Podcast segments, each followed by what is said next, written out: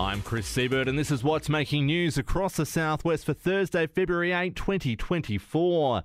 Corangamite Shire is calling on local business owners, creative industries, and community enterprises who want to unlock their potential. Ed Thomas has more. Council will launch its new funding program, the Business Assistance Scheme, at a networking event in Camperdown on Thursday, the 15th of February. The event at the farmhouse at 153 from 5:30 p.m. till 7 p.m. will feature guest speakers from Elderwood Manor, Timboon Fine Ice Cream, and Murfitt and Whiting Electrical. Ed Thomas, Ace Radio. As the economy continues to slow in the wake of high inflation, Southwest farmers are being encouraged to make sure they have a correct farm lease in place.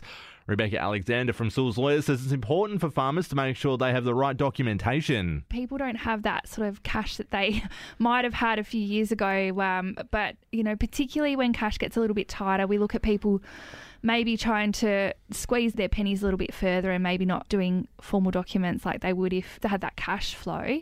Operation Safe Passage will start this week with police targeting drivers who fail to slow down when passing emergency services. Tom English reports. Operation Safe Passage will be a focus of local police, with drivers being reminded that they must slow down to 40 kilometres an hour when passing stationary emergency service vehicles.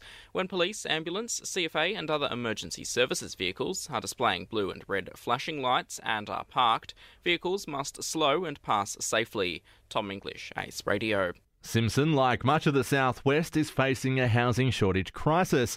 Andrew Johnston has more. Midway Lyndhurst's acquisition of a significant land area in Simpson has led to the land being cleared for logging, mining, and farming. This has triggered a sharp increase in property demand, with over 183 hectares changing hands and housing developments commencing. The concern among locals is that the growth might lead to local shortages, as witnessed by the loss of a school and a pub in the region. Andrew Johnston, Ace Radio. Polwarth MP Richard Riordan is urging the public to propose candidates for the esteemed 2024 Polwarth Medal.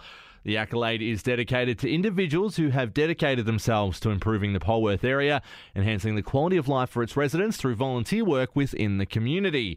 The Polwarth Medal recipient will be formally recognised with an award lunch and community get together on March 17 and will be commended in State Parliament. To make a nomination or for more information, people can contact the Polwarth Electorate Office. Sport for Swain and McCabe, the farm machinery specialist. Finals kicked off on Tuesday for CPA midweek pennant bowls. In the first semi final at the Colac Central Bowls Club, City got a win, ending Winchelsea season 72 shots to 62.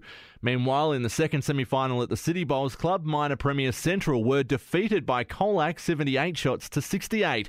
Colac make their way straight through to the grand final on Feb 20, while Central will get a second chance as they take on City in the preliminary final held at the Colac Central Bowls Club next Tuesday.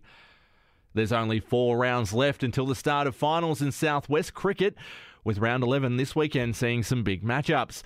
Balkan will take on the Cobden Knights, who have been in strong form in recent weeks.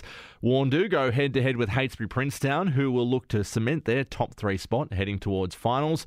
Coming off a good win last week, Camperdown Lakers will face off against bottom of the ladder Ecklin, and Bookaar will be looking for a win over top of the table Pomborneit to hold on to their top four spot. Round 13 of Polwarth and District Tennis fires up on Saturday with only two weeks left until finals.